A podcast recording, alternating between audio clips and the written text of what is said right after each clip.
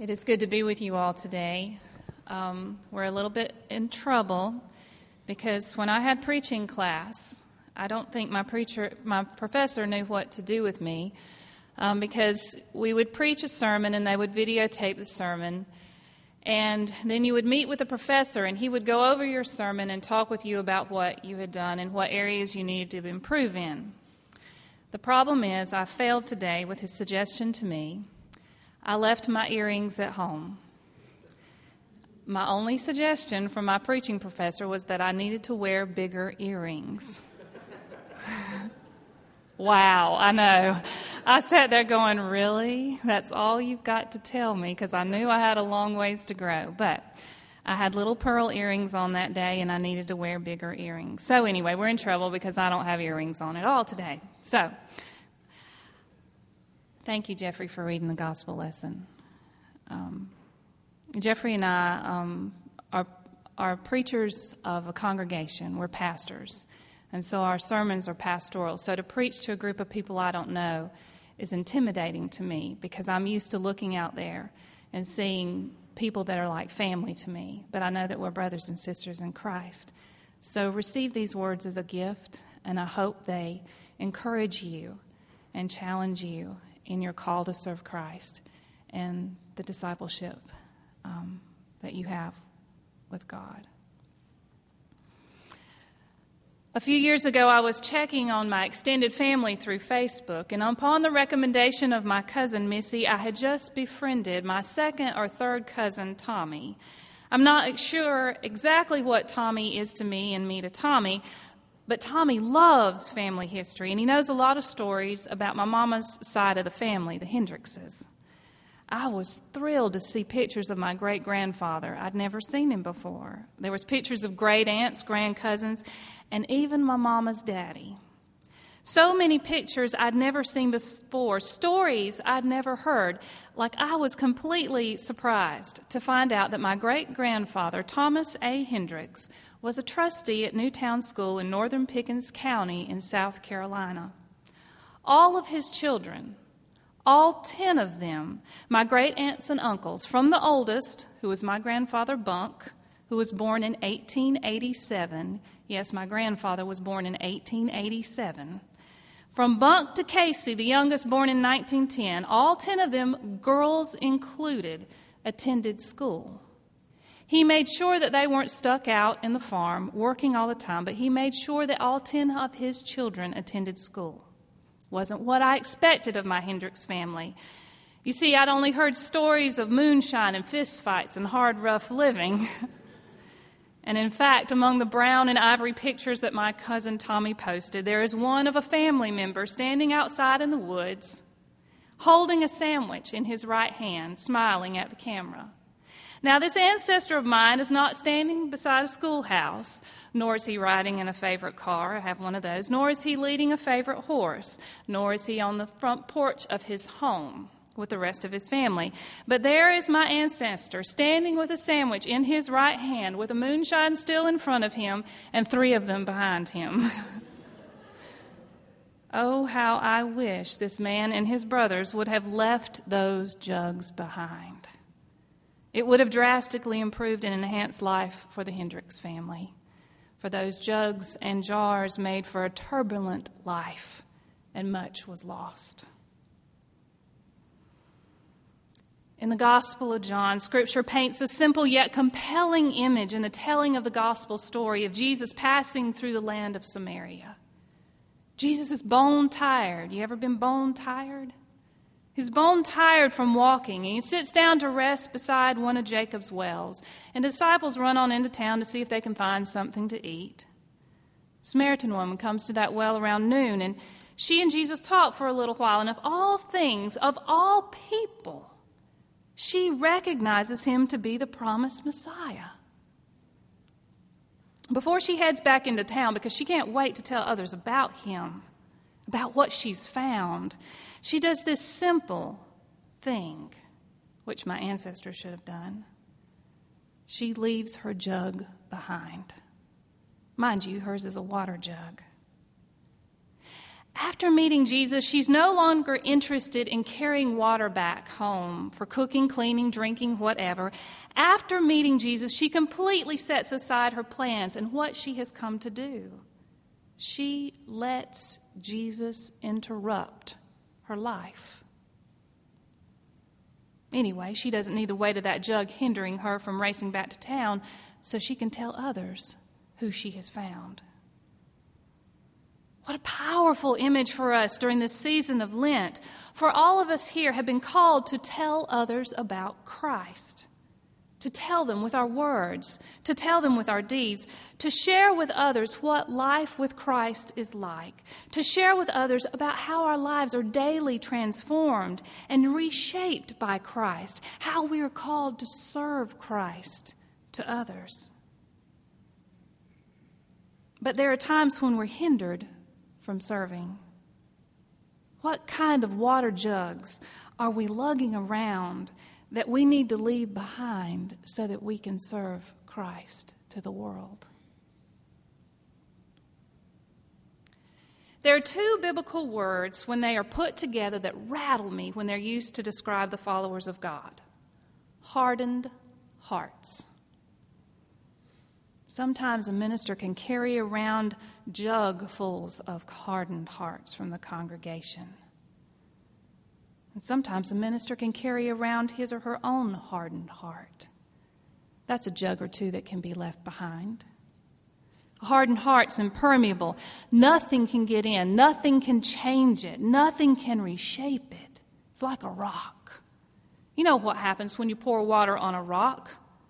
Water just runs off, makes for beautiful creeks and waterfalls in western North Carolina. You pour water on a piece of wood, the wood will soak it up a little bit, like our deck back home that needs one more coat of water sealant. but if you pour water on a sponge, that sponge eventually soaks up all the water it can hold until it is saturated and can hold no more. But a hardened heart is like a rock. It shuts out, it excludes. It excludes God and it excludes other people. New Testament Nicodemus, he had a borderline hardened heart. He knew it all, he had it all figured out, at least he thought he did. He was a Jew who was very religious, but his religion had become so hard, fast, and sure that it was blinding him to the Savior in his midst. His heart needed to soften up so the words of Jesus could change his life. New Testament Samaritan woman without a name, on the other hand, she's completely the opposite. Her heart was open wide to the words of Jesus. I'm so surprised. Here she is a woman and he's a man. Man, how have men been treating her? How many husbands had she had? Five. But here she is at a well and she meets a man with the word of life, and she's willing to hear what he has to say. She's willing to listen to his words, to take them into her life, to think about them long enough to judge them to be true, and then to let them change her life. We really have no idea what happened to Nicodemus after his late night encounter with Jesus, but we do know what happened to that unnamed Samaritan woman. Her heart soaked up God so much to the point that she set down her water jug and she ran to tell others about him. Oh, may our hearts be that open. More often than I want to count in the Bible, particularly in the book of Exodus, and I believe once in Deuteronomy, it says that God hardened so and so's heart. Usually it's the Pharaoh's heart. In Deuteronomy, it's a king's. I'll let somebody else unpack that idea for another time. However, I think that you and I today would be scapegoating if we were to go around blaming God for our hardened heart. What makes a heart hard? What makes a heart hard toward God? Fear can do it. fear of what God might ask us to do, fear of what God expects us to do. Oftentimes we're afraid to pray. Well, we're not afraid to talk to God, to tell God what we're concerned about or what troubles our hearts and minds, but prayer is communication, right? And communication goes both ways. There's no telling what God might want us to do if we were to listen, like love our enemies, or pray for people who hurt us or who hurt our children. Why, God might even expect me to be patient with annoying people. it's hard to do. Or God might be trying to tell us to be bold in our love. Or, you know, God might simply answer back and say, endure for just a little bit longer. And then there's those big things that God might ask us to do. What if God were to ask me to be like Moses, to become a leader of God's people, but I don't have the gift of tongue? I stink in that area. I'm really good at math, though. Do I really want to answer that kind of call? You know, there are a lot of times the people of God were ready to do Moses in. And think about Elijah, how that turned out. Lord, just let me die. What if God were to ask me to be like the Apostle Paul? Oh, you think Paul had a good life? Read through it.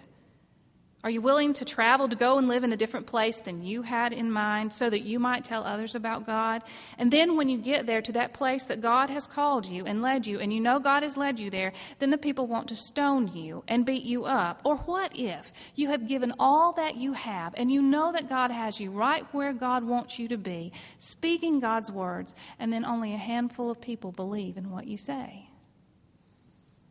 What if God were to ask you to be like Queen Esther, to be willing to speak for justice and truth, even if it meant that others were going to reject you, cast you away?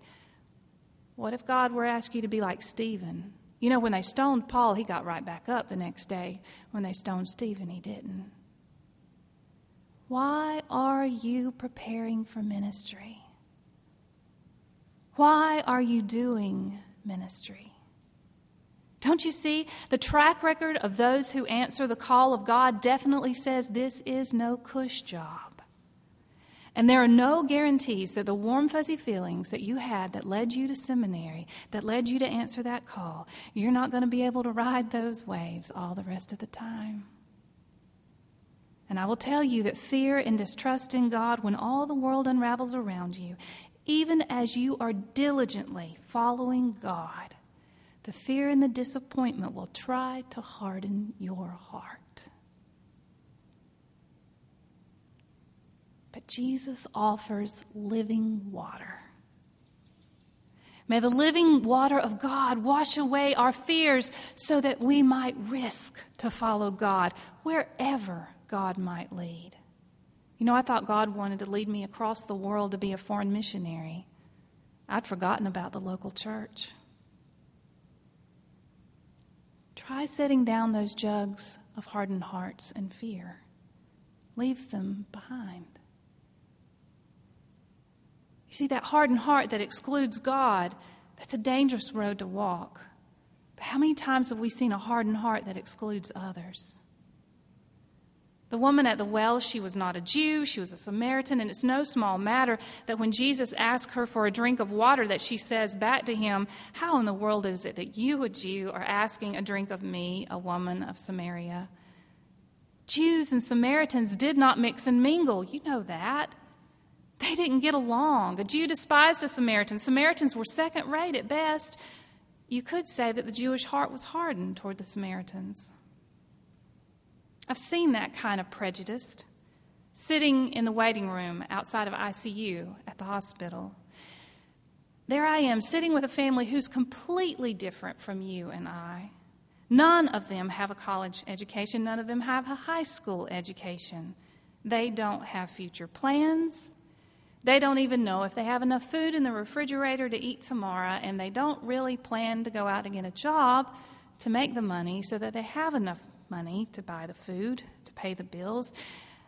They're just daily kind of people living in a wrong time period. And they're rough people. They use rough language. They use drugs. They abuse alcohol. There's a lot of yelling in that family. As I'm sitting with them, into the waiting room of ICU waiting room walks in a Hispanic family. Now, mind you, if you're in the waiting room off of ICU, you have a loved one back there who's struggling for their life. And if another family comes in, they've got a family member too who's laying back there in ICU struggling for their life. But even sitting in that common place of trouble, you should have seen the eyes of the husband of the family with whom I was sitting. Distrust, leeriness, hate, indignation, annoyance were screaming from his eyes. I couldn't believe it. A definite hardened heart.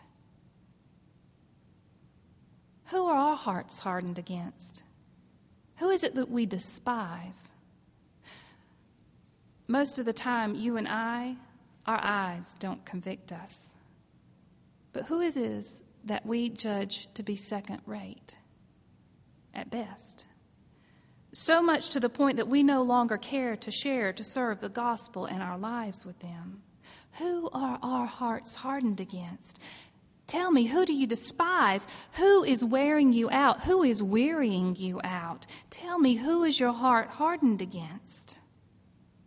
By the grace of God, we've got to put that jug down. We cannot serve Jesus, and I mean literally serve Jesus to others, when we insist on keeping a hardened heart toward another person. How many of you have watched Downton Abbey? Yeah, a few of you. It's that PBS show about the Grantham family that lives in that huge English estate that's trying to rival, rival the Biltmore house back in Asheville. They're waited on hand and foot by servants, and when they gather in the dining room to eat the evening meal and they sit around that oval table, they're served by the footman. And he brings them their platters and bowls of food, and he serves it right there to them. That's what we are to be like with Christ serving Christ to others, to everyone. But I fear that there are those that whom we would refuse to serve, even though Jesus is the one who has invited them to sit around that oval table. You and I might try to find empty comfort in the fact that our hearts are not hardened toward God. We love God. God's the best thing in our lives. That's why we're here. We've been called. But if our hearts are hardened toward others, then I imagine our hearts are hardened toward God. We cannot share God if our hearts are hardened. Years ago, a college student came to work with our children at the church, and she brought over this huge square block of clay. It was from the art department at Western, and I didn't ask any questions because it was like the real stuff, real potter's clay. I had no idea how much that stuff cost. but we'd put smocks on the children and put wax paper on the tables, and they would take that clay and they'd mash it together and roll it out, and they'd make little things with it. Well, that college student graduated and moved on, and then the people that began to work with the children after that they didn't work with the clay anymore, and that clay sat on the bottom shelf of that brown wooden bookcase in the Sunday school room forever and a day. You know what happened? It became hard, hard like a rock.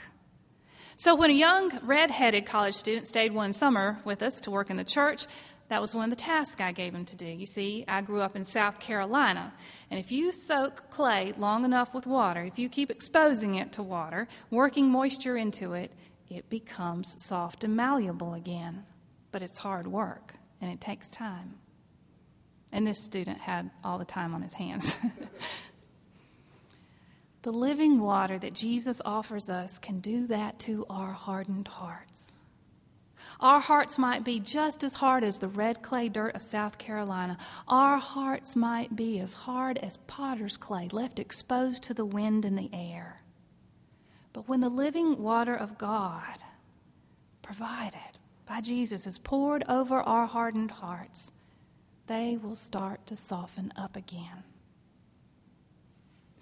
When that Samaritan woman recognized Jesus as the one, the Savior of the world, when she set everything down to serve Him, to share Him with others, her life was filled with the living water that would always quench her thirst.